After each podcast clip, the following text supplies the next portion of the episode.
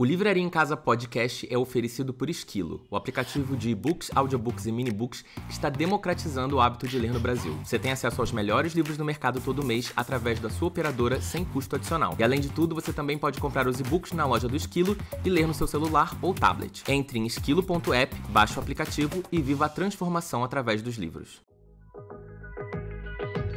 E aí, pessoal, tudo bem? O meu nome é Paulo Hatz, esse aqui é o Livraria em Casa, o podcast, e hoje eu trouxe aqui, já tá quase acabando essa temporada. A gente ia gravar junto na semana passada, mas não conseguimos. Mas hoje ela veio de Atibaia até São Paulo. Alba, uma das maiores agentes literárias desse Brasil, que todo mundo que você já leu, ela que cuida da carreira. Ai, muito obrigada, viu? Essa Uma das maiores, nossa, fiquei Tá até lisonjeada. Não a maior. veio de lá de longe de Atibaia até aqui. E hoje está chovendo muito em São Paulo. De repente caiu uma chuvarada. Duas horas, hein? Olha, tem que valorizar a gente literária. Duas horas até aqui. Mas obrigado. Gente, então. Prazer. A Alba é uma pessoa que eu já ouço falar. Eu acho que quem conhece, segue aí uma galera do, do meio, tanto criadores quanto autores, talvez já tenha ouvido falar desse nome, Alba, Alba, Alba, porque a maior parte dos autores que trabalham com a Alba sempre falam da Alba em alguma entrevista. Não, porque a Alba, não, porque qualquer coisa eu choro pra Alba, não, porque a Alba me cobrou, não, porque a Alba me salvou. Porque a Alba é uma agente literária Sou. e eu acho que é, muita gente não entende 100% desse trabalho. Até a gente já teve outras pessoas aqui. Hoje a garganta não tá muito boa, mas assim, a gente já teve outras pessoas aqui no, no, no podcast que já falaram um pouco desse processo, mas muito pelo ponto de vista do autor. Uhum. Mas a gente não trouxe nenhum agente literário que tá fazendo esse trabalho é hoje, então seria muito legal a gente até entender muito desse dia a dia. Mas só pra galera saber, fala aí o nome de uns autores que trabalham com você, que acho que o pessoal vai conhecer. Ah, trabalho com. Na agência, a gente tem Pedro Ruas, Clara Alves, Lola Salgado, Aione Simões. ah, temos. Ai, são tantos. eu- São São tantos. 80, né? Eu É. tenho medo de deixar a Mariana Chazanas, que vai lançar agora pela. está com você também? A Gil Domingues tá com a gente, Juliana Cirqueira tá com a gente, Paulo Alexandra tá com a gente. Paola. É, o nome Já da. A gente não falou que a sua agência é a Increase, né? É Crazy, isso, Crazy Consultoria Literária. Vamos fazer a divulgação, deixar os arrobas todos todo Isso, conhecer. por favor, sigam nas redes, por favor. Ou seja, a maior parte da galera, principalmente a galera do YA, né? A galera do jovem adulto. Isso, tem bastante. Tá muito forte com a Alba. Basicamente, todo mundo que eu conheço, que é próximo de mim, amigo, já falou da Alba e todo mundo fala assim: Paulo, a Alba é uma figura, você tem que conversar com ela. Ai, gente, a expectativa, como fica agora? Exato. E a gente se conheceu na Bienal de São Paulo. Sim, já, já conheci te cantando. Ela já chegou em mim, do tipo, Paulo, vamos falar sobre você escrever um livro? Pelo amor de Deus. Porque assim, esse é o assunto, todo mundo me perguntando sobre. Quando eu tava fazendo as mesas e tal, com algum autor, a galera. Eu falava, gente, pergunta pra fulano de tal. Aí eu entregava o microfone, Paulo, quando é que você vai escrever um livro? É a pergunta que A não pergunta quer é pra calar. tipo, é pro autor aqui, ó. Enfim, mas vamos, vamos começar do começo, então, agora que a gente já explicou que você é uma agente literária da Increase, trabalha com todo mundo. Você tava falando agora que a gente já conversou mais de duas horas antes de começar essa gravação, tá? Exato. Então vai ter vamos que eu- ser assunto. É, vou até fingir que eu não tô sabendo. Mas, enfim, a gente não conversou sobre essa parte. É. Como que você. Você falou que você pode falar idade, tá tudo bem? Nossa, super, 45 anos, tá ótimo. 45 anos. Como que você chegou no meio literário? Tipo, da onde. Você se formou em alguma coisa? Você trabalhou em alguma coisa antes de trabalhar com literatura? Como é que foi isso? Então, como, como foi esse rolê, né? É, eu costumo falar, eu tenho um filho de 26 anos, que ele é autista de suporte nível 3, que é o mais severo que tem, ele não fala. Então, ah, eu tive ele com 18 anos, a gente descobriu o autismo quando ele tinha dois. Então, foram muitos anos acompanhando o Lucas em sala de terapia.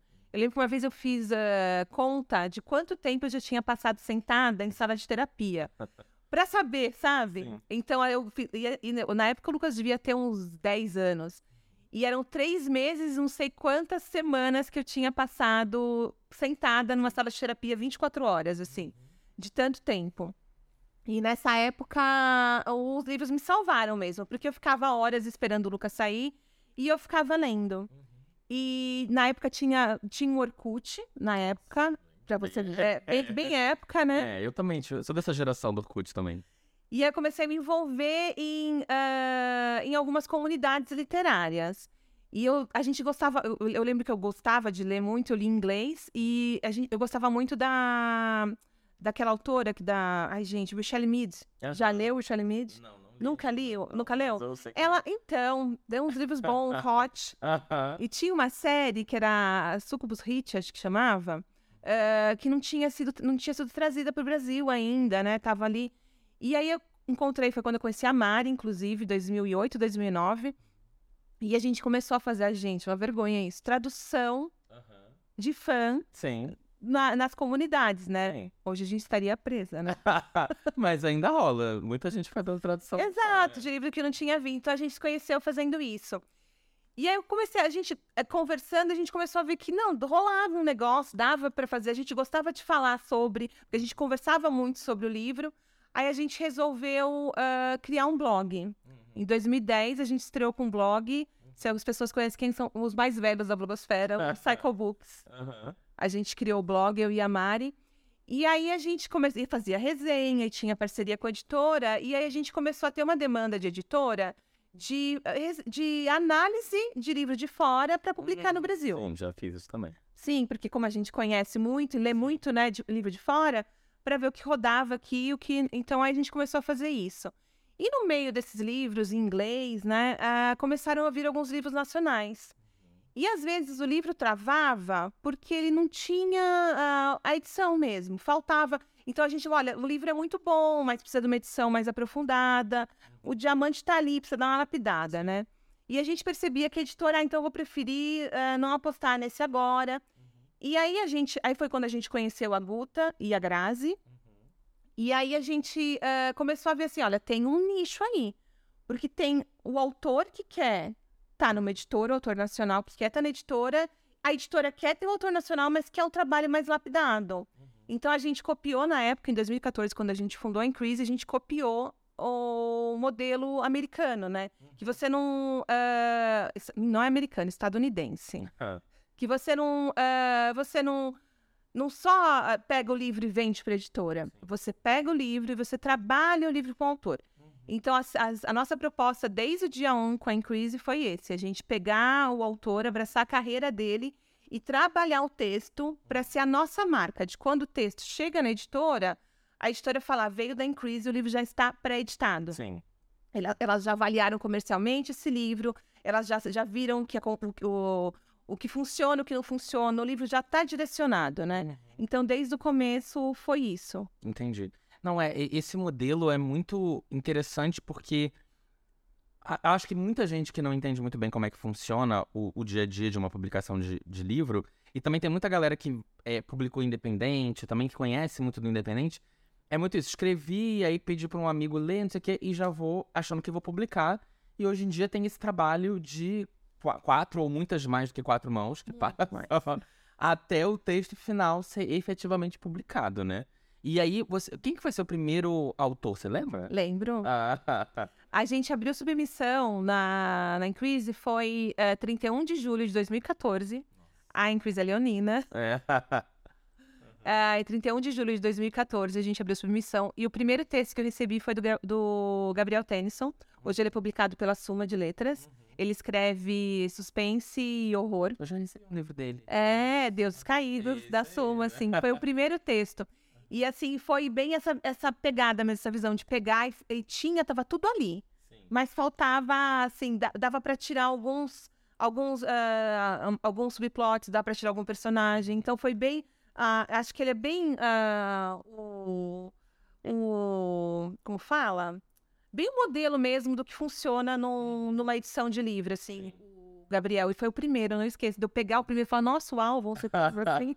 Não, é então, é isso que eu ia te perguntar também. Você deve ler uma quantidade absurda de material, né? Como é que, como é, que é, na verdade, a prospecção de autores novos? Vocês abrem para chegar autor novo? Isso. Vocês estão o tempo inteiro São- aberto? São- não, a gente não fica o tempo inteiro aberto. Ah, a gente já claro ficou, não, não está, no momento nós não estamos com submissões abertas. É, a, gente, a gente continua prospectando, se- sempre a gente está prospectando, não tem como. A gente está sempre em rede social, está sempre vendo algum autor que está tá com top 1 na Amazon, ou estão falando muito bem da história, então a gente vai dar uma lida. A gente está sempre prospectando, não tem como, né? É, mas submissão a gente não tá com, com submissão aberta. São algumas maneiras que a gente tem para para prospectar o autor e para trazer para a empresa, né? Um é com submissão. Então, ah, sei lá, a gente está vendo alguma editora que está procurando um exemplo, tá, gente? Terror. Então tá em, ah, tá em alta, eles querem terror. Então a gente vai abrir submissão para terror, porque tá, inter, tá interessante no momento, então a gente vai ler alguns livros e aí a gente vai fazer oferta de agenciamento porque a gente achar interessante. Isso a gente recebe, assim, quando a gente abre nichado, assim, coisa de 200, 300 manuscritos quando a gente abre. Mas aí vocês, é, vocês são, hoje vocês são o quê? Uma equipe de quatro pessoas? Isso. E aí vocês se dividem para ler essa, essa tralharada de coisa. Ou vocês contratam gente nesse momento? Não, a gente faz sozinho. Vocês não pegam nem estrelas, assim. Vamos chamar umas duas pessoas para ajudar. Não, a gente ainda não precisamos. Mas você também não lê tudo, você lê Claro que não. Não, porque ah, tá. você fica com um olhar. Quando você trabalha muito com texto já, uhum. você fica com um olhar que você não, eu não preciso ler um livro inteiro para entender se ele vai estar tá funcionando ou, bom, ou não, uhum. se, a, se a escrita do autor é boa ou não. Então a gente é, faz um. Geralmente, quando recebe, sou eu que faço. Então chegam os livros, aí eu faço uma seleção então, vai de 200, por exemplo, chegar no 200, 200, 200 inscrições. Então, eu faço a pré-seleção, onde eu separo sinopse, separo. E, ah, agora sobraram 20. Uhum. É, é, nesse tanto que a gente enxuga nessa primeira leitura. Sim. E aí a gente começa às quatro a ler e o que. Ah, esse vai, esse não vai. E a gente faz assim. É, porque não tem, não, a gente não lê. Na, na, primeira vez que chega, assim, não tem como ler o texto inteiro, 200 livros, imagina. É, não. Isso é muito fora da, da caixinha. E quantos autores vocês têm hoje? Olha, a última vez que eu contei, 83. 83? É, eu acho que subiu um pouquinho. Meu Deus, eu achei que fosse uns 30. Não, 30. não são mais. Pouca, pouca, pouca coisa mais. Mas tem gente que publica mais conto do que romance também. Não, todos eles. Porque assim, então. Ah. Você tem que ter diferença do que eles estão publicando para o que eles estão escrevendo. Sim. Então, pode ser que você conheça alguns autores nossos que publicam muitos contos na Amazon. Uhum. Mas a gente, com certeza, está trabalhando um romance dele à parte para uhum. apresentar para as editoras, que é o que a gente sempre faz com, com os autores. Né? A gente está sempre trabalhando com o próximo livro para a editora. Sim. Então, todos eles estão sempre trabalhando. A gente está sempre, olha, tem que continuar. A gente está sempre fazendo reunião. O que a gente vai fazer agora? Qual é a proposta de agora, qual é quando o autor entra, tá? Vamos entender qual é o teu nicho, o que, que você gosta de fazer, o que você gosta de escrever. É isso mesmo? Para quais editoras a gente vai submeter o seu livro e tudo. Mas assim, a gente está sempre trabalhando mais de um texto de cada autor. Nunca é só aquele texto que você está vendo lá na Amazon ou só aquele livro que, sei lá, o Felipe Fagundes publicou agora, o Gay de hum, Família. Sim. Ele não está parado porque o Gay de Família. É, ele já está trabalhando o segundo e já tem o terceiro, porque a gente já está a gente está sempre uh, fazendo o autor trabalhar, né? Não, e você não lê o texto uma vez só, você vai ler uma monte de vezes, que você vai ficar nas idas e vindas. 500, muitas vezes. Aí, então, aí dentro, da, dentro da, da, Somos quatro sócias, então dentro nós temos a divisão de cada autor é de qual. A gente gosta de, às vezes, rodar, de deixar outra gente trabalhar com outro autor para ver, para não se acostumar também, que às vezes o olhar fica muito travado. Mas temos os autores de cada uma. Então, uh, então não trabalho tantos, né? Acho que eu tô com, com 20 e pouco, 30 agora. Mas uh, esqueci qual era a pergunta, Paulo, porque eu sou dessa. Assim. não, eu, tava perguntando. Aqueles eu já esqueci até uma pergunta aqui. Eu... não, eu ia falar que você leu o mesmo livro. Vá, então, aí, exato. Aí quando você tá. Quando eu tô orientando, eu leio na orientação. Sim. Então eu tô. O autor vai me dando blocos, que a gente fala, chama, de blo, chama de blocos de orientação. Porque eu não gosto, por exemplo, de pegar um livro inteiro para orientar, uhum. que eu canso. Sim. Então eu gosto que o autor. E, e às vezes eu canso, não é só que eu canso também. Às vezes teve uma coisinha ali na estrutura da história que não funcionou. E que vai mudar muita coisa. Muita coisa. Então eu gosto de pegando por partes, porque aí eu já, a gente já consegue analisar e eu discuto com o autor. Porque ele, às vezes eu não, também eu não tô na cabeça dele, né? Ele fala, ó, você tá achando que não vai funcionar. Mas relaxa que vai. Uhum. Ou então ele fala, nossa, eu não tive essa visão. Realmente, vou ficar aqui no, num beco sem saída se for por esse caminho, não vai ficar legal. Ou então tá abrindo muito subplot, o negócio tá aumentando de um jeito desnecessário, né? Então eu leio essa primeira orientada, que a gente chama. Aí eu devolvo pro autor. O autor devolve para mim o bloco revisado. Eu leio de novo o bloco revisado.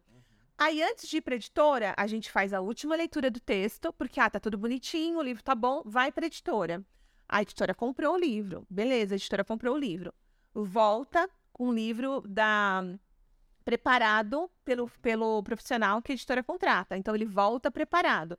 A gente trabalha com o autor esse livro preparado, a gente lê de novo. Aí, quando o livro volta pra gente, uh, aí ele volta preparado, a gente lê de novo o livro preparado com o autor, uh, troca ideia com ele do que o preparador pediu, porque é como se fosse uma nova orientação que a gente faz. O que o preparador pedir, o que, o que o preparador entendeu que funciona, o que não funciona, o que o autor vai acatar e o que ele não vai acatar, conversando com o editor. Aí o livro fechou bonitinho, fizemos duas, três leituras, ele fechou e ele vai para a diagramação.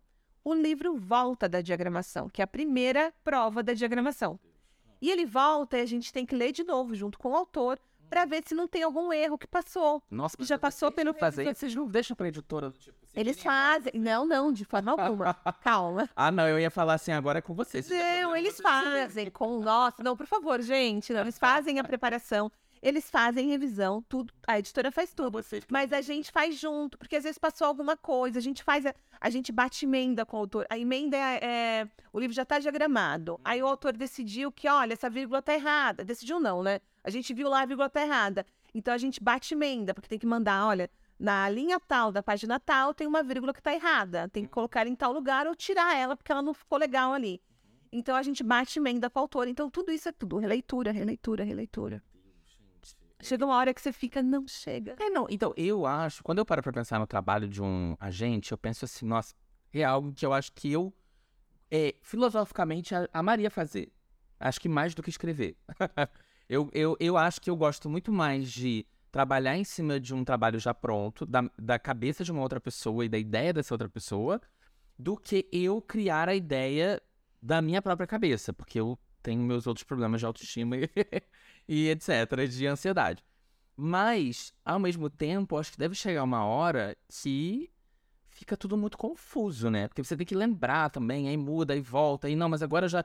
Por exemplo, sou uma pessoa que eu falo assim, ah, eu quero assim. Daqui a pouco eu já mudei de ideia. Eu falo, não, acho que agora. Ai, gente, então, mas aí, aí é um problema mesmo. Você sabe que a gente tem uma autora, Emê Oliveira, que isso já virou assim, um, já virou piada dentro da empresa, né? Porque ela é tem. Uma fofa. Você gosta dela? Eu amo. A é uma fofura mesmo.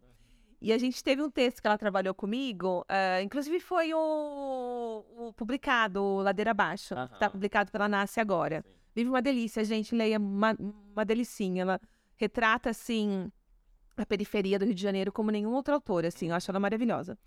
Aí ela pegou esse livro, ela mandou para mim, com um final. Uhum. Aí eu falei, esse final não tá legal, não tá funcionando. E, ah, então a gente fez uma reunião, o que você acha que eu tenho que fazer? Eu falei assim, ah, que se, e que tal se a gente fizesse assim, assim, assado? Eu quero estender um pouco o final. Ah, tá bom. Então, beleza. Aí ela mandou para mim com aquele final. Aí eu li o final, falei, não, tá, não tá legal esse Voltou pro final antigo, assim. Então, pra... acontece. Uhum. Mas a gente tá deixando o texto da melhor forma possível, né? Isso acontece. Sim. E esse negócio de confundir, ah, eu não sei como, mas tem compartimento, tá? Aham, tá. Essa história tá aqui. Tá. É, é, como você, você que é leitora, você não consegue com Sim. compartimento? É, eu, eu vou perdendo uns detalhes.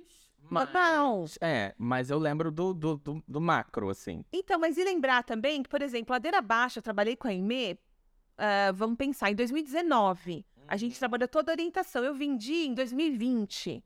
Ele foi publicado em 2021. Não, isso não, né? Bem mais pra frente. Mas entendeu? Sim. Então, assim, eu não, não foi um trabalho que eu fiz corrido. Sim. Então, eu tive tempo de até dar um, dar um olhar novo, que às vezes é interessante você ter uma leitura nova Sim. com um olhar novo para aquele texto. Para o autor, isso é muito importante. Sim. A gente sempre fala, antes da última releitura, descansa esse texto. Uhum. Vamos dar duas semanas para ele, vamos esquecer ele. Uhum. Porque aí, quando você volta, você volta com outro olhar. Às vezes, uma solução que você achou que você não tinha, quando você descansou, fica a coisa mais óbvia do mundo na hora que você lê de novo. Entendi. Não, é, eu, eu, eu, eu consigo imaginar, mas ao mesmo tempo, é, me conhecendo. Eu, queria, já tô, eu já tô aqui fazendo uma entrevista. Será que eu conseguiria trabalhar agora? Conseguiria, é, conseguiria. Não, eu ia ficar assim, ah, vamos descansar o texto, então vamos descansar. Não, um mês não, vamos descansar um, um ano. Deixa lá. Eu ia deixar, eu não deixaria nunca. Ainda tem isso. Não, e, e, essa é uma outra coisa que eu me pego muito pensando, porque, óbvio, tem um trabalho é, que eu acho que deve ser mais, entre aspas, óbvio, que existem algumas, algumas coisas de estrutura, de, ah, eu acho que essa frase não tá clara, eu acho que esse texto você podia aprofundar mais isso, aquilo, mas existem coisas que são mais subjetivas, né? É, eu acho que esse personagem não tá tão profundo, eu acho que esse personagem não tem uma motivação tão forte para alguma coisa. E como é que é esse quase que embate com o autor? Normalmente você tem os seus autores, eles são, precisa entrar em detalhes de nomes, claro, mas assim, é uma discussão mais do tipo, olha, eu acho isso e ah, que bom, legal, então vou fazer. Ou é alguma coisa do tipo, debate mesmo? Não, mas eu discordo. Não, eu, nenhum, nenhum, nenhum momento, porque o livro não é meu. Tá. A gente faz orientação, o livro não é meu, o livro é do autor. Uhum. Então, toda. A gente sempre fala isso pro autor. É, toda dica que eu der, todo comentário que eu fizer, inclusive se eu coloquei ali um. Se eu corrigir gramaticalmente, e você não quer, você quer, você quer que o personagem fale, mas vai. Até isso vai, sabe? Sim. Então, a, a gente sempre assim, o livro não é meu. Então, toda conversa que a gente tem, então eu brinquei com essa piada interna que a gente tem com a Aimee.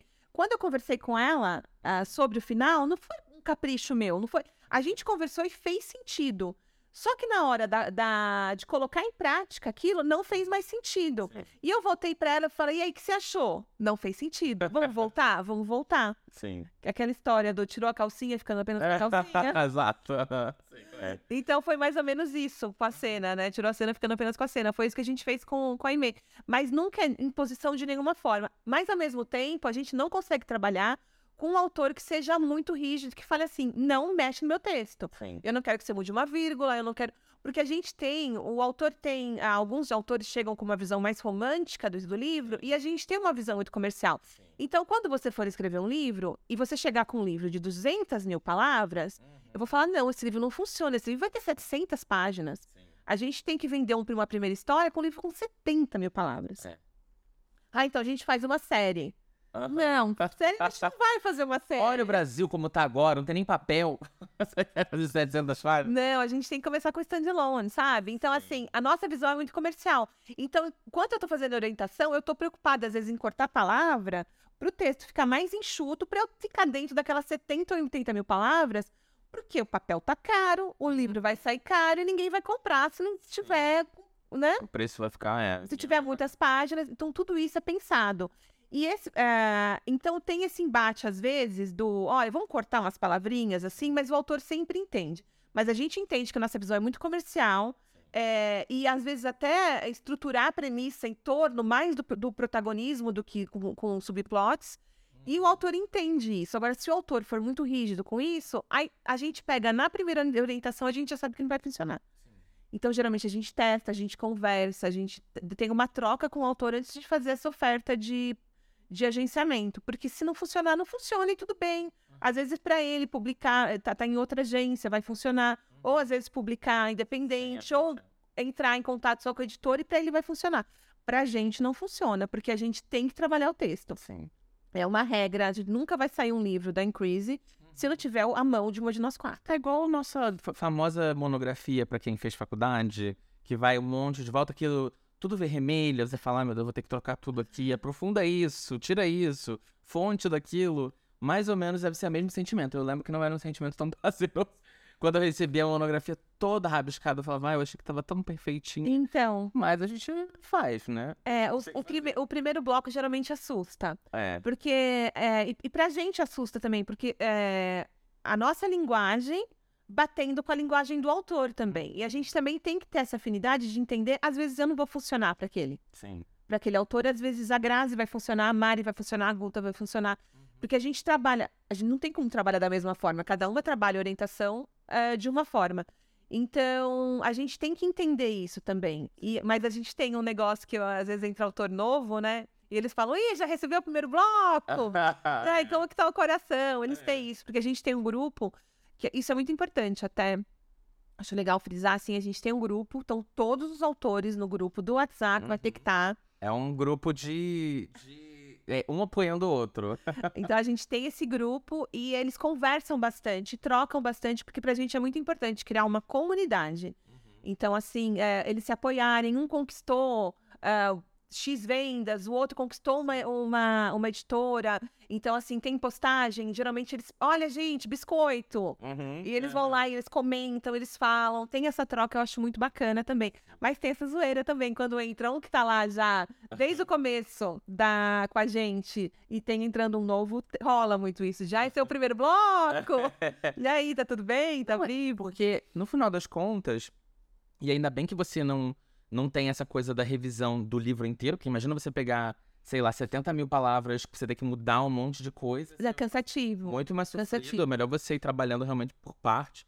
Até porque é isso, quando o autor ele escreve o fim no livro, ele, eu acho que ele sente uma coisa meio do tipo, ufa, consegui. Só que se ainda tem que fazer muitas idas e vindas, talvez esse ufa não é tão. Mas então, aí que tá. E não é ufa. Hum, Porque quando você coloca o ponto final, sim. não é o ponto final. O ponto Aham. final, assim, não é nem quando o livro tá publicado. É. Porque às vezes você lê e você pega umas coisinhas. E aí, ah, pra segunda edição a gente pode mudar isso? Sim. Lógico, você não vai mudar um capítulo, né? Você vai, ah, sei lá, uma palavrinha que não ficou legal, ou algum leitor apontou uma coisa que não pegou bem, assim, ó, Uhum. não ficou bacana, ou essa palavra, ou qualquer coisa. Sim. Vamos mudar, então, o que não ficou legal? E aí, então, nunca é o ponto final, É. né? É, e ainda tem isso, né? Hoje em dia, no mercado que a gente tá, se você ser publicado por uma editora é, tradicional, existe a, a coisa de, tá bom, e o próximo, né? A gente já começa a trabalhar nesse próximo em algum momento, então não é como se você terminei o primeiro livro, vou tirar férias de um ano, Cara, porque você já... Não, e, você, e, e vocês, como o trabalho começa muito antes do livro ser publicado, meio que você já tem que começar a se antecipar algumas tendências, né? Tipo, você só vai ver um texto que você tá trabalhando agora, talvez na livraria daqui um, dois anos, né? Então, a gente tem grade de 2024 já. Pois é. E aí, tipo, você já tem que pensar em 2024, será que esse tema ele ainda vai estar quente ou talvez já tenha um outro tema que ainda não tá? Que que então, ainda tem essa, Sim, tem. essa outra coisa, Isso. E, a- e a gente tem também. E tem as ondas, né? As coisas que fazem muito sucesso, que às vezes a gente surfa nelas muito rapidamente. Que foi, foi a história do, dos livros de colorir. Eu não sei se você era vivo nessa época. Era, com certeza era. que a gente consegue surfar nessas ondas mais rápidas, mas eh, nesses casos, assim, a gente vê muito tendência de fora. Então a gente fica muito, olho- muito de olho, por exemplo, outubro, acho que é outubro, setembro, outubro, tem a Feira de Frankfurt. que Geralmente é o que dita o que vai acontecer no mercado editorial de fora e daqui pelos próximos dois anos ao menos, assim, sabe? Porque então a gente vendo o que está sendo ah, vendido lá fora e chegando aqui dentro, a gente entende o que vai ser, o que vai continuar em voga, o que vai cair, o que não vai. Mas, assim, é uma coisa que, que a gente sempre fala, e quando a gente conversa com o autor, não se prender em, ai, vai ser onda. Você quer escrever, sei lá o que você quer escrever? Escreve. Porque às vezes vai virar onda. Ou às vezes nunca vai virar onda, mas é aquilo você sai, tirou de você, porque era uma coisa que você queria escrever. Então a gente não trava muito nisso. É claro que eu queria, na época de Crepúsculo, estar com um livro de vampiro, não, né? Quem não queria? Sim. Mas, porque era, foi uma super moda, né? E aquela onda foi maravilhosa. Mas é, não tem como. A gente entende o que tá vindo, consegue, mas prever assim, então, sentar com o autor e falar, vamos escrever então sobre vampiro, porque em 2024 vai estar forte. É, vai estar. É, aí editar muito a escrita, né? E nesse caso, não, assim. Mas se tem um autor escrevendo sobre vampiro, a gente sabe que 2024 vai estar, a gente fica assim, né? É, é, vamos focar naquela ali. Escreve, escreve, só, escreve sobre isso. Outra pergunta também que eu tenho disso é, principalmente do relacionamento com o autor, é a questão de. Eu, eu sempre ouço muitas pessoas falando isso. Ah, eu fiquei desesperado, falei com a Alba. Ah, eu surtei, falei com a Alba. Ah, a Alba, não sei o que, não sei o que lá. Eu acho que, eh, pelo que eu vejo, o trabalho de vocês também, às vezes, é quase um trabalho de terapeuta junto. E não É o só- terapeuta do livro. Não, total. E a gente é legal, assim, porque a gente cria amizade, né? Sim, sim. Você conversa, às vezes eu me pego conversando com os autores, você não conversa só do livro, só do que ele está escrevendo. Porque vivência vai estar no livro, né? Então, é às vezes um dia que não tá muito bem, um dia que tá muito legal, compartilhar alguma coisa muito bacana que conquistou. Você cria uma amizade mesmo. E eh, eh, nos grupos, eles falando um- um uns com os outros também. Você cria muito isso, da gente. eh, toda Bienal a gente já tem a festa da empresa, que todo mundo vai pro mesmo lugar. A festa da empresa, como se a gente estivesse pagando, né? Não. Festa da empresa. Não, aí não, né? Encontro. Não é, o encontrinho em, em que a gente sempre tá conversando, e a gente tá discutindo e a gente tá criando amizade entre eles, eles estão se apoiando. É, mas rola muito isso mesmo. A gente fica amigo, não tem como, porque você trabalha ali todo dia, Sim. sabe? Não tem como não criar uma amizade assim. Sim. Por isso que eles falam, e é isso mesmo. Às vezes, e às vezes é uma coisa assim que eles vêm com um problema Aham. e aí criam, quero uma reunião, tá? Vamos fazer a reunião. Então eu tô com um problema aqui com esse, com esse personagem e às vezes falta essa visão de fora. Porque, olha, esse personagem tá fazendo isso, mas eu queria que ele fizesse aquilo. Uhum. E às vezes é falar, mas ele quer fazer isso. ah, é verdade, né? É verdade. Porque tá brigando, às vezes, sem ter, sem ter porquê. E é porque, por isso que eles falam, e ela me salva. Porque é uma coisa que tá na cara deles. Eles só precisam ouvir É. aquela obviedade, sabe? Olha, tá aqui. Aham. Então não salvei ninguém, eu só apontei o- o norte. É porque são muitas pessoas jovens e muitas pessoas que estão começando Principalmente assim, algumas não estão começando na escrita agora, mas estão começando mais profissionalmente. Sim. É, comercialmente agora, né? Então, trabalhando como editor e tal. Então, eu imagino que a insegurança de todo mundo é muito grande. De tipo, ah, eu quero arrasar, eu quero que meu livro seja, eu quero ver não sei o que acontecendo, quero filme, quero série, quero isso, quero, quero aquilo. E eu acho que também tem um medo de. Sei lá, do, do, do não ficar tão bom quanto, por exemplo, eu sou uma pessoa que eu sou muito exigente com as coisas que eu faço. Então, a possibilidade de eu escrever um livro e achar bom é muito pequena. então, eu acho que também você tem que saber lidar com essas diferentes pessoas também. Porque eles são jovens e tal, mas cada um tem uma vivência completamente diferente um dos outros, né? Então ainda tem esse. É, mas é, então, mas é adaptação. A gente que lida com pessoas, é adaptação da, do trato que você tem com as pessoas mesmo. Sim. E tem momentos, às vezes eu acho também que meu trabalho é uma bosta. Às vezes eu tô olhando e. Ai, a gente pode falar palavrão? Pode, pode falar. Ah, então... Gosta, né? Pra nem palavrão. Pode falar mais pesado. Então, às vezes você também. A gente se julga desse jeito também. Ai, será que eu orientei direito? Essa cena, eu faço piada com essa cena da Ime, mas é uma coisa que, poxa, podia ter ficado quieta, né? Uhum. Mas. Mas às vezes você se julga também. É normal se julgar. E é normal, às vezes, também, tá achando muito, você. Sabe? Sim. É, trazer pro, pro chão também, às vezes. É muito. Ai, é, é muito da sensibilidade do momento, é de encorajar quando tem que encorajar. É, às vezes, e, e, às vezes o autor tá lendo e tá achando que tá realmente uma bosta. E você fala, meu, mas tá maravilhoso. Uhum. Olha aqui, sabe? Olha essas construções de frase. Então, a, a gente faz muito isso também. É, eu tô lendo assim, eu gosto muito de fazer isso. Eu tô lendo o livro do autor, se ele sabe que eu tô trabalhando orientação, eu jogar uma frase maravilhosa que eu achei. Uhum. Olha aqui que você escreveu, sabe? Então, é muito da sensibilidade, às vezes, de, do trato mesmo com o autor. Isso que a gente lida com pessoa é coisa mais natural mesmo. Sim, sim. É, e aí o seu trabalho, ele tem essa parte, que eu acho que é uma parte que talvez algumas pessoas não sabiam ou não imaginavam que você faz, mas também tem a parte comercial, que é a... Eu adoro. então, essa é outra parte que eu acho que talvez eu gostasse mais. É, que é a parte do seu dia a dia com as editoras, ou enfim, com outras Sim. marcas e etc é, na negociação e tal. Então você prefere fazer essa parte? Não tenho preferência. Ah, não quer falar, não quer assumir. Não, mas eu realmente não tenho, eu gosto de tudo. Tudo, uhum. tudo relativo a agenciamento eu gosto. Tá. Eu tava. Não, mentira, tem uma coisa que eu não gosto que é bater, bater emenda de diagramação. Eu não gosto. Uhum. Eu faço, mas eu não gosto. tá. Eu acho chato. Uhum. Mas de resto eu gosto de fazer tudo. Agora o comercial. É porque eu, eu sou muito falante, eu gosto muito de conversar, gosto de fazer amizade. Então, a gente somos em quatro, quem faz comercial sou eu e a Guta. Uhum. Então, ai, eu adoro, gente. Adoro trocar, adoro conversar e conhecer a pessoa e apresentar o trabalho. Às vezes você trabalhou. Tem, tem, tem livro que a gente trabalha mais de um ano. Sim. E aí você pode. Você condensar num pitching de dois, três minutos aquele texto. Nossa, dois, três minutos é muito pouco, gente.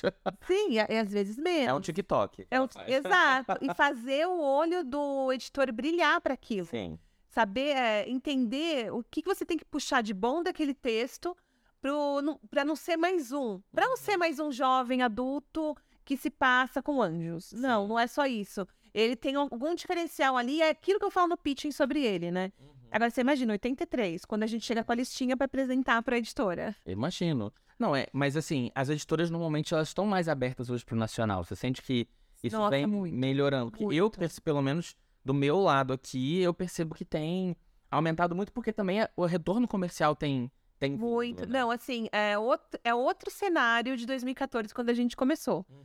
É... E não digo de receptividade, não, tá? Porque a gente nunca teve problema de ser recebida. Sim. Também a gente já era muito conhecida, a gente já fazia análise, a gente uhum. já tinha um bom caminhar pelo meio editorial, né?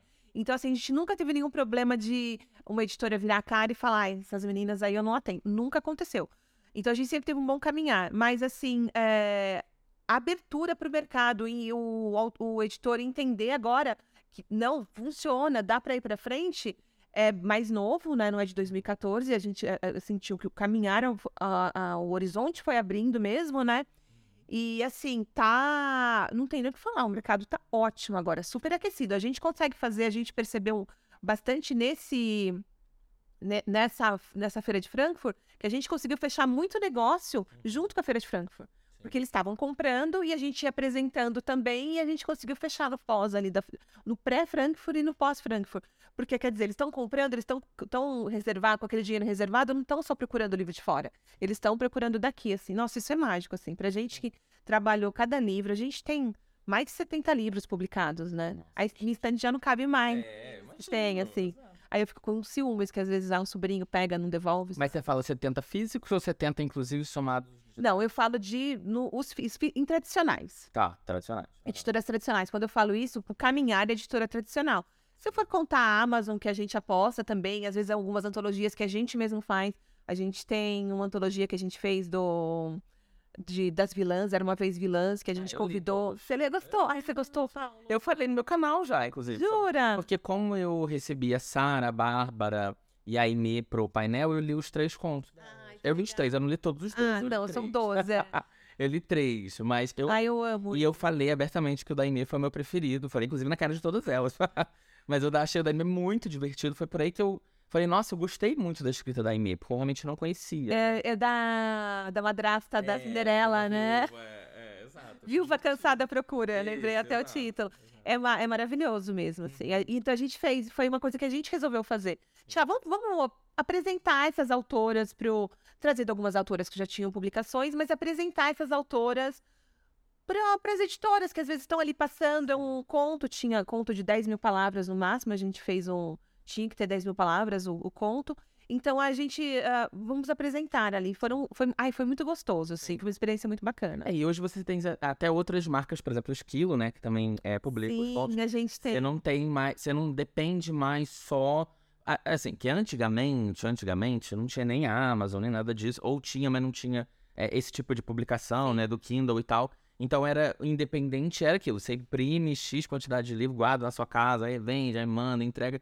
Hoje em dia tem uma facilidade muito maior, mas a- até isso já estão surgindo outros players. pra- Sim, não, e a gente tem, a gente tem um acordo bacana com o Esquilo também. A gente tem, a gente tá lá como, como é, consultoria literária e nós temos os nossos livros da Uncrease lá dentro. É, a gente tá lá, é, a gente tá lá como consultoria literária, tem os nossos livros, né? Sim. É nosso acordo. Aí foi tão bonitinho que quando eles quando fecharam o acordo, eles colocaram, né? Divulgaram, Fecha, é. divulgaram, fecharam acordo com a gente, a gente se sentiu muito importante. É muito legal, né? Sim. E então a gente também tem um, ah, um portfólio dentro do Esquilo também. A gente tem algum, alguns autores lá também. E é bacana, né? Porque todo mundo tá lendo ali, né? É, não, agora é mais um negócio que eu tô me esforçando pra divulgar cada vez mais.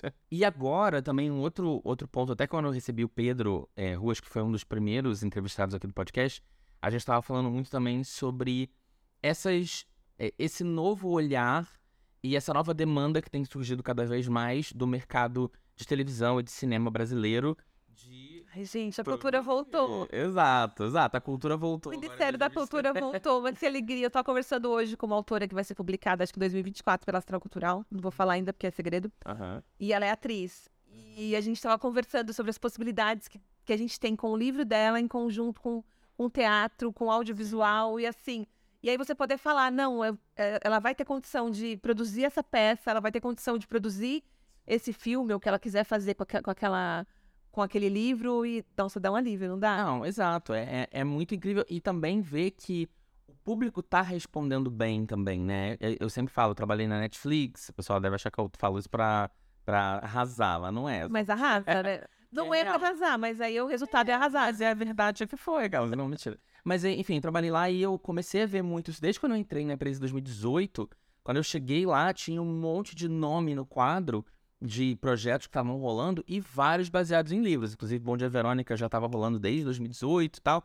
Então, por exemplo, agora tem os filmes da que a Babi Dewitt, mais outras meninas, Tarita Rebouças, etc., do Um Ano Inesquecível, vão publicar pela Amazon os filmes e tal. Então, tá de HBO Max com Karina Ricci. HBO Max com Karina Risse. É, a própria Karina Risse já fechou um monte de acordo de um monte dos livros dela também pra sair várias produções. Então, é, as marcas teve, de repente, o De Volta aos 15. Então, tão é, rolando cada vez mais esse interesse. Aquecido. Exato. E a gente conversou, conversei com o Pedro sobre isso. E isso traz também um novo desafio é, pra galera, tanto pros autores, acho que pros agentes também, nessa negociação que deixa de ser uma negociação só com o meio editorial e começa a entrar em outras plataformas e tal. Então, como que tem sido esse, é, é, esse desafio pra vocês de também não só trabalhar no, no dia a dia como editora, mas começar a trabalhar com esses cachorros grandes, né? Porque eles são Assusta, viu? é, eles são tudo milionário. Não. A gente tá acostumado com outra coisa. A gente Não, a editor, livro, a gente fica. Você coloca na agenda ah, ah, ah, horário com HBO Max, horário com a Prime, Aham. horário com Netflix. Aí você fica, nossa, gente, eu vou conseguir, eu vou saber falar. Você começa a duvidar da sua capacidade de falar até, né? Contrata. Legal, eu já mando emprego aqui, já me inscrevendo pro emprego de. Não, porque é isso, cara. Eu trabalhei na empresa e eu posso falar. É... A galera cobra muito pouco do livro. Já fica o feedback aqui. É, quando eu vi, assim, tipo, orçamento, desenvolvimento de roteiro, de produção, eu falava assim, de livro brasileiro, eu falava, podia ter cobrado mais. Podia ser mais caro. Então aí você precisa tá sentar com a gente. Não, mas aí que tá. Podia, a gente, mas a gente, a gente é chatinha em contrato, a gente fica no vai e volta, viu? É, imagina, não, contrato é, é isso, é, é aquela coisa do. É pior do que a, aprovar o texto do, da publicação do livro. O contrato vai e volta 50 vezes. Mas é porque eu acho que também tem uma. A gente, como criador, e eu tô falando não como criador de conteúdo, mas a gente como autor e escritor, etc. E eu tô falando a gente brasileiro. É, não eu.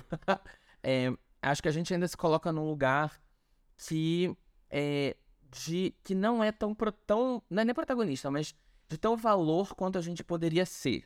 Porque eu que já trabalhei nesse meio e eu vejo esses acordos sendo assinados com outros, né, galera que compra livro lá de fora, ou que compra jogo de videogame, ou que compra até projetos já prontos de outros produtores, é, cobram muito mais do que a galera que vem do livro nacional. E aí eu ficava lá de dentro falando assim, ai, tá vendo? A gente pode, a gente pode mais, porque tem mais grana, porque essa galera tem muito dinheiro. a gente tem que tirar dinheiro deles, porque se a gente ficar tirando dinheiro só da editora, a gente não vai ficar rico. Tem que tirar dinheiro das grandes marcas. Então, é, eu via muito isso, e isso é uma parada que eu espero que continue crescendo, eu acho que vai crescer cada vez mais, que é isso da gente ler mais conteúdo nacional baseado nos nossos. Vem, por, vem aí. Vem aí. Vem aí, mas, gente, como demora pra vir aí, né? Demora, demora. Não, a gente, às vezes, uh, é, segurar a ansiedade de, de um livro vendido uh, para uma editora, até ele ser anunciado, até entrar na grade, eu achava que demorava. Uhum. Hoje em dia eu acho o mercado editorial aqui, ó. É muito mais rápido. Não, audiovisual. É meu muito. Deus, como demora. E a gente fica, vamos anunciar? não é o momento. Aí eu quero falar sobre, não é a hora. Exato. Não, é difícil porque assim, são várias variáveis, porque é, primeiro que o nosso mercado de televisão ele ainda é um mercado também muito conservador, que não é igual ao mercado americano. Por exemplo, existem alguns livros, como a gente já sabe, eh, americanos principalmente, que já saem, nem, nem entraram na editora, já tem todos os direitos vendidos para filme, para isso, para é aquilo, já tá tudo sendo produzido. Já tem livro vendido para outras línguas, né? Você vê o, é, o A Mulher na Janela lá daquele AJ Finn, que é doido. Ele já tinha vendido acho que 40 para 40 línguas. É, é, antes do livro dele ser publicado nos Estados Unidos. Então, ou seja, o cara já estava milionário sem ninguém nem ter dito que o livro era bom do público. Sim. Então, ele já tinha vendido direito para cinema, etc, etc. Aqui, provavelmente o mercado é, de televisão vai esperar o livro ser publicado. Ah, teve um bom resultado. Ah, tá vendendo bem, a galera tá interessada. É, é a primeira. Quantas, quantos exemplares vendeu? Exato. Aí a, a gente pensa em comprar.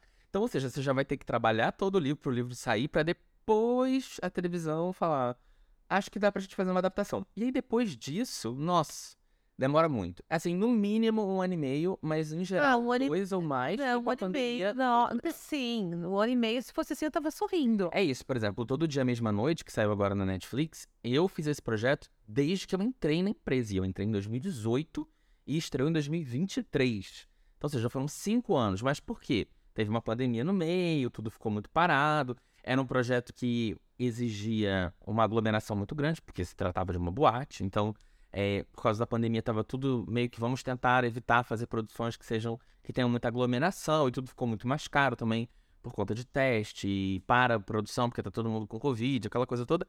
Mas, mesmo assim, um processo normal é dois anos. E mesmo assim, você vê, por exemplo, a seleção, o filme, né? O, o, o livro da, da, que, que a Kira já vendeu por 50 canais diferentes. E não vai. e assim, é uma história que fez tanto sucesso. Será que foi só aqui no Brasil? Não, né? Não, eu acho que fez muito sucesso fora também. Aqui no Brasil é um dos maiores públicos, com certeza. Se não é o maior, é o segundo maior. A gente é muito grande no, na seleção, mas é na minha cabeça, para mim, existe alguma treta é, criativa ali.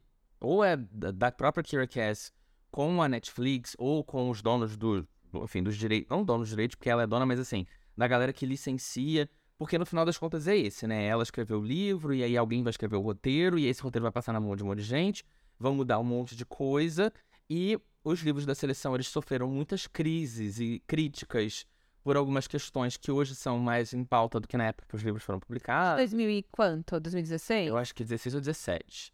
E aí muita coisa veio sendo discutida. Eu sei, porque eu tava na empresa e eu via que eles queriam mudar muita coisa do livro pra série. Eu acho que ele é mais antigo, viu? Porque eu acho que eu, eu avaliei eles. Eu, eu, eu, Antes eu li, eu li quando eu tinha blog. É, eu li em 2015, mas eu acho que eu era velho. Não, eu, eu tinha blog e eu, eu recebi 12 ou 13. cópia avançada. Ó, É. 2012 eu recebi cópia 12, avançada da Increase. 2012. Olha, Tem 11 anos que saiu. E aí eles querem atualizar muito, eu acho que talvez tenha um confronto aí de a chegarem num acordo, porque até onde eu sei, a parada é o roteiro, não é a produção. É, porque eles porque eu escolhi, eh, geralmente escolhem a América, né? E a América envelhece, vem uma nova América e a América envelhece. Exato. Então assim, eu acho que tem tem um monte de questão aí a ser discutida, mas é isso, é um mercado que demora e ainda mais nacional. Super aquecido, tá? Ainda mais agora. Ag- Já estava aquecido o mercado e agora é muito mais aquecido por conta do retorno do Ministério, do Ministério da Saúde, eu ia falar. É, Mas também, também voltou, né? Também voltou. Isso aí, principalmente. Sim.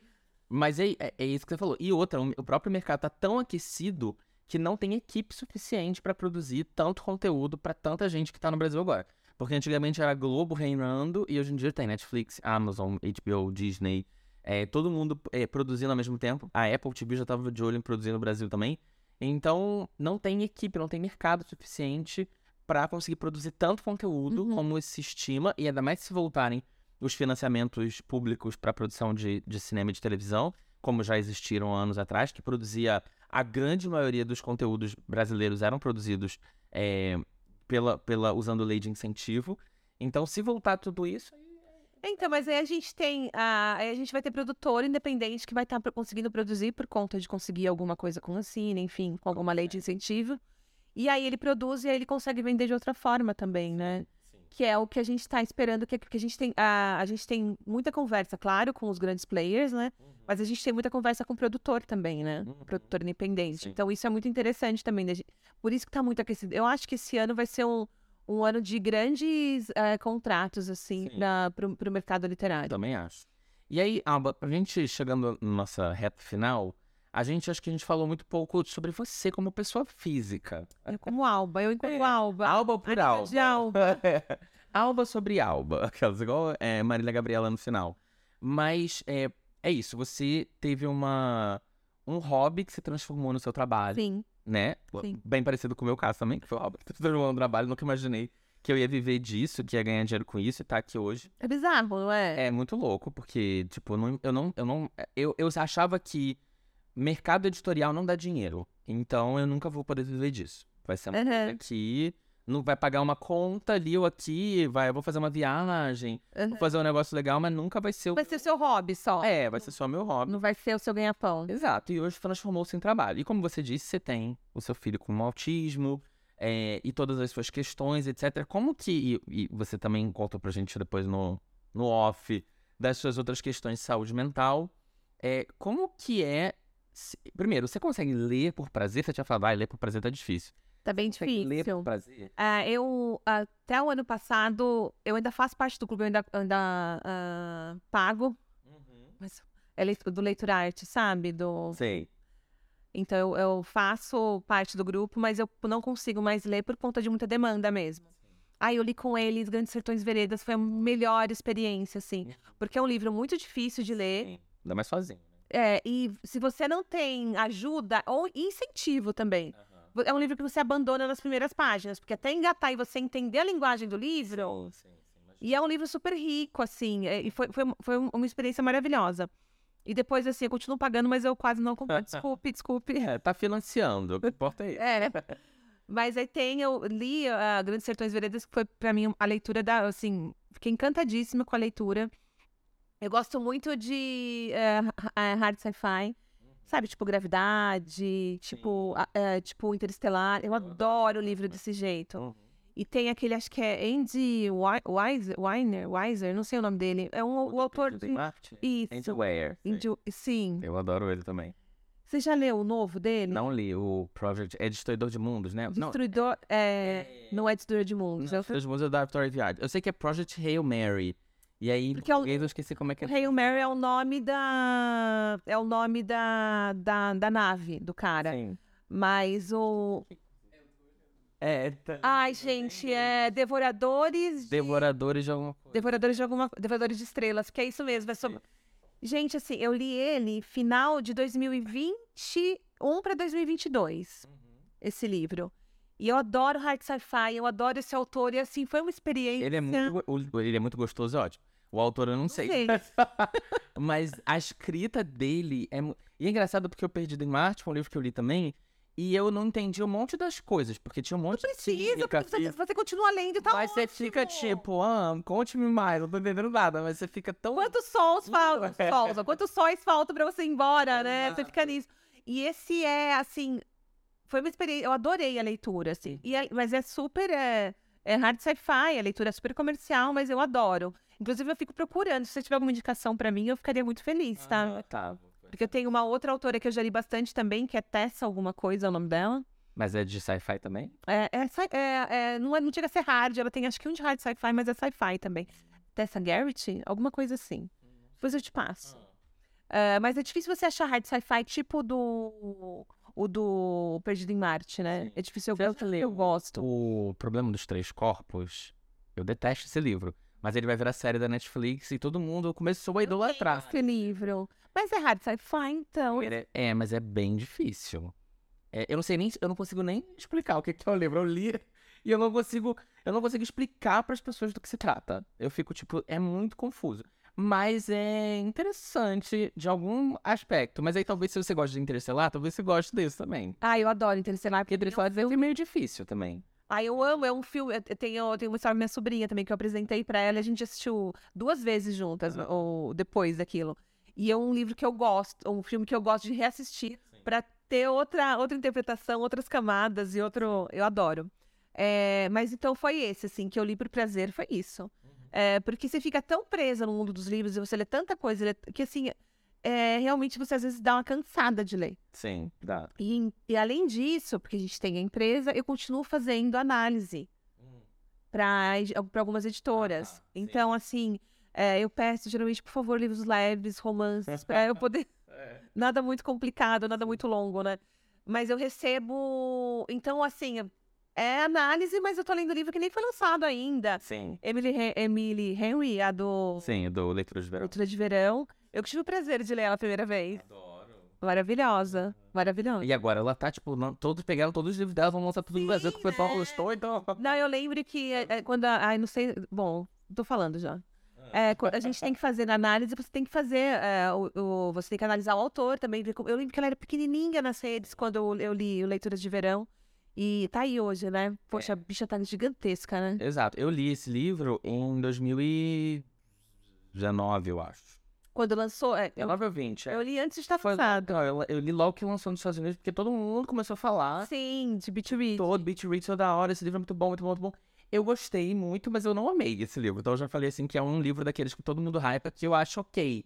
Mas ele é um livro sobre livro, né? Ele é um livro sobre escrita de livro. Então, Exato. É muito a sua vibe, a sua cara. Sim. Porque são autores escrevendo livros e aí, tipo, um ajudando o outro, e aí eles meio que têm um, romancezinho e e eles vão vivendo ali aquele, aquele verão. Ele, é isso, eles, é bacana porque a, a premissa do livro, eles trocam. É. Uh, ele escreve livros mais literários é. e ela escreve romances. Mais comerciais. Mais comerciais. Aí eles trocam. Uhum. Né? Ela, ela tem que escrever romance literário e ele romance comercial. Essa, essa é a premissa do livro. Tal, Você, olha, eu analisei esse livro. Uhum. Tava lá antes de lançar. Isso que é ruim, às vezes, trabalhar com análise. Você já trabalhou com análise, né? Tem livros que até hoje não saíram. Então, você... exato, às vezes é muito bom. Ou então, às vezes, você lê o livro, o livro é ótimo. Isso acontece com a gente também na... no agenciamento. O livro é ótimo, mas você sabe que o livro não vai acontecer. Eu tenho dois livros que eu comprei em capa dura quando eles saíram, que eu falei pra editora, amei, publica. Eles não quiseram publicar. E eu comprei em inglês, porque eu falei, eu quero ter na minha estante. Eu comprei o livro em inglês, tá até hoje, e até hoje eles não saíram. Eu li alguns, assim, é, teve um só que eu li que saiu no Brasil, que é o Arushá e o Fim do Mundo, que é um livro da Roshani Chokshi, Que na verdade foi uma. O Rick Riordan do Percy Jackson criou uma. Tipo assim, ele contratou outros autores para escreverem mitologias de outros países, né? Uhum. E aí ele chamou ela para falar sobre mitologia hindu. E aí ela fez um livro infanto juvenil sobre mitologia hindu e eu achei muito divertido. E eu não gosto de infanto juvenil, não é a minha vibe. Mas na época que eu li, eu achei muito legal, muito rico, e aí a plataforma 21 publicou. Mas existiram vários outros livros maravilhosos que eles não publicaram, entendeu? Ah, mas a gente tá acostumado, né? É. E aí eu fico, tipo, mal porque eu falo assim, putz, eu queria tanto esse livro em português, e ninguém trouxe o livro. Tem outros, assim, o, o, o Grady Hendrix, que até hoje ninguém trouxe, é, The Southern Book Club's Guide to Slave Vampires. Olha o nome do livro. Mas meu sonho é ver esse livro lançado no Brasil. Já vai que a Alba consegue algum contato para publicar ele no Brasil para vocês. Ah, se é uma indicação legal, se é um livro bacana, tem um monte de editora que procura. Então, entre... Acho que ele tá publicando todos os livros do Grady Hendrix, só não publicou esse ainda. Então calma, ah. muita calma, calma, calma. Intrínseca, por favor. Enfim, que aí já, o dia que eles publicarem, me, me chama pra público. Eu tô. eu sou o padrinho do livro. Mas é, é engraçada essa relação que a gente tem, né? Porque você tem visão comercial, né? Você sabe que estouraria e às vezes o editor não entende assim. E às vezes não estouraria mesmo. É, às vezes não estouraria mesmo. A gente acha que vai estourar e não vai. Mas, mas é muito engraçado quando você lê e dá aquele negócio e fala, cara, isso aqui vai acontecer. Sim. E aí o livro você analisa e você fala, vai acontecer. E é muito gostoso quando acontece. Sim, exato. É, nunca aconteceu isso comigo. Já Paulo. É, não, porque eu não. Eu parei de fazer os trabalhos de, de avaliação. Eu gostava muito de fazer. Mas dava muito trabalho. Muito. Eu tomava Muita muito pesquisa. do meu tempo, é. E era um, um tempo que eu não conseguia trazer pro canal aquele tempo, porque eu não podia falar dos livros, porque eu tava sendo pago para fazer a avaliação para eles, e não para vocês. Então eu não podia, né? Eu tinha uma exclusividade com eles por um tempo, até eles decidirem se iam publicar ou não. É, algum peguei várias bombas, eu li muito livro ruim também, li alguns livros bem ruins, que inclusive foram publicados lá fora. Mas era. Dava um trabalho que você tem que ler e depois você tem que escrever. Eu tinha que escrever um relatório que eu perdia o dia escrevendo relatório, porque eu tinha que resumir o detalhe do detalhe do detalhe do livro. Essa parte, assim, a parte do resumo, para quem faz análise crítica, é. A parte do resumo é aquela parte que você fala, por que, que eu nasci? É. Eu não posso te mandar um áudio no WhatsApp dizendo não, que o livro é bom. Não. Ou então falar assim, olha, é bom. É, compre, ponto. Acredite em mim. Não, não né? Porque usa aquele, aquela tua, tua, análise, ela não vai ser usada só para análise, ela vai ser usada para o marketing é. também. Não, gente, é um formulário, assim, que eu, pelo menos no meu... Sim, continua. Por, quê, por que que não vai? É, por que, que o público. Aspecto positivo, aspecto negativo. Aspecto negativo. Sobre o autor. Tudo. E na, eu não ganhava muito bem, não. Aí eu falei, não, gente, eu, eu, eu até topo fazer no futuro, mas é pra ganhar muito baixo. Porque hoje em dia, com esse tempo, é o tempo que eu vou ler um livro para fazer um vídeo no canal e, tipo assim, ter muito mais visualização. Não, é, não faz Fazer outras paradas para mim. Mas eu acho um trabalho muito legal porque te dá a oportunidade de você conhecer livros. Não é só isso. E pra, além disso, você consegue prever aquela história que a gente tá falando da onda que tá vindo lá de fora. Sim, porque você tá lendo um livro que não foi nem publicado ainda pela, lá fora. Então, Sim. aquilo, se a editora já comprou e já, ela já entendeu que aquilo vai ser onda. E não adianta, o que dita o mercado nacional é o mercado estadunidense. Eles têm não tem, não tem, gente. A gente não pode se enganar, né? É um mercado muito mais maduro, é. Tem, publica muito mais, tem muito mais autores. Isso pra tudo de cultura no geral, né? Pra música, pra cinema, pra televisão. Dita, não é, tem jeito. É o que. E não só pra gente, mas pra grande parte do mundo também. Então, é. quem sabe um dia a gente consiga igualar, mas hoje em dia a gente ainda tá bem nessa mesmo. Mas enfim, é... mas aí no seu tempo do dia a dia você consegue fazer alguma outra coisa que não seja ler? Você consegue ver televisão, assistir série, tá por dentro de outras coisas. Então, é engraçado, eu consigo e ainda durmo. Ah, adoro. Eu sou viciada em série. Certo. Eu sou daquela pessoa, assim, que eu sento assistir e eu tenho que assistir, eu quero que esteja tudo pronto já. Uhum. Porque eu, que eu tenho que assistir do primeiro ao último episódio. Eu gosto de ficar. É. Então, geralmente, eu tiro o dia. Jura? Eu odeio fazer isso, eu gosto de um por semana. Imagina, eu amo. Ah, eu amo fazer assim. A Ruptura foi uma que eu assisti assim. Eu assisti assim também, mas é porque eu fiquei completamente viciado. Mentira, eu não assisti assim, não. Eu assisti um por dia. Um ou dois por Nossa, dia. gente, como você é controlado. Trabalhando, né? não, ruptura eu lembro foi um dia que eu, eu tava, comecei a trabalhar, aí tava todo mundo falando de ruptura, eu falei, eu vou assistir. Uhum. Aí eu vou assistir, falei, gente, hoje eu não vou trabalhar. Fechei o é, computador. É, vai ser sobre isso aqui. Vai ser ruptura. E a gente assisti e na sequência assisti com meu marido. Não, eu acho que assim, pra gente que trabalha com ficção de alguma forma, é sempre bom. É um investimento de tempo. Exato, porque a gente, ainda mais agora com audiovisual, então saiu uma série, saiu depois dos 15. Sim. Eu tenho que assistir depois dos 15. saiu Heartstopper. Eu tenho que assistir Heartstopper, porque eu vou conversar com, com o produtor, eu vou conversar com o player de, de audiovisual, eu não posso chegar lá e. Ah, então, eu tô pensando aqui em fazer com esse livro uma série mais ou menos estilo Heartstopper. E eu vou ficando pra cara dele sem ter assistido? Exato. Não, eu vou conversar com ele sobre Heartstopper, porque eu assisti Heartstopper. Sim. E eu sei do que se trata e eu sei a linguagem que ele tá falando. Exato. Então também é pro trabalho, tá vendo? Tudo a gente.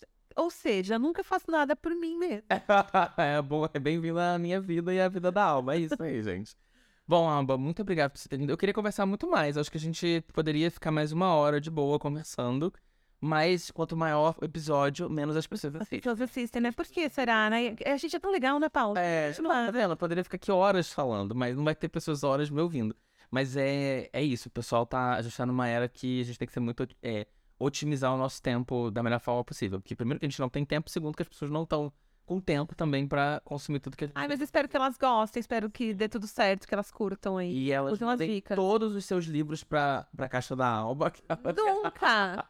Gente, aí isso é até uma. Não pode, né? Não, é, não, isso é etiqueta. É. Não, etiqueta com. Em qualquer. Assim, até com a editora.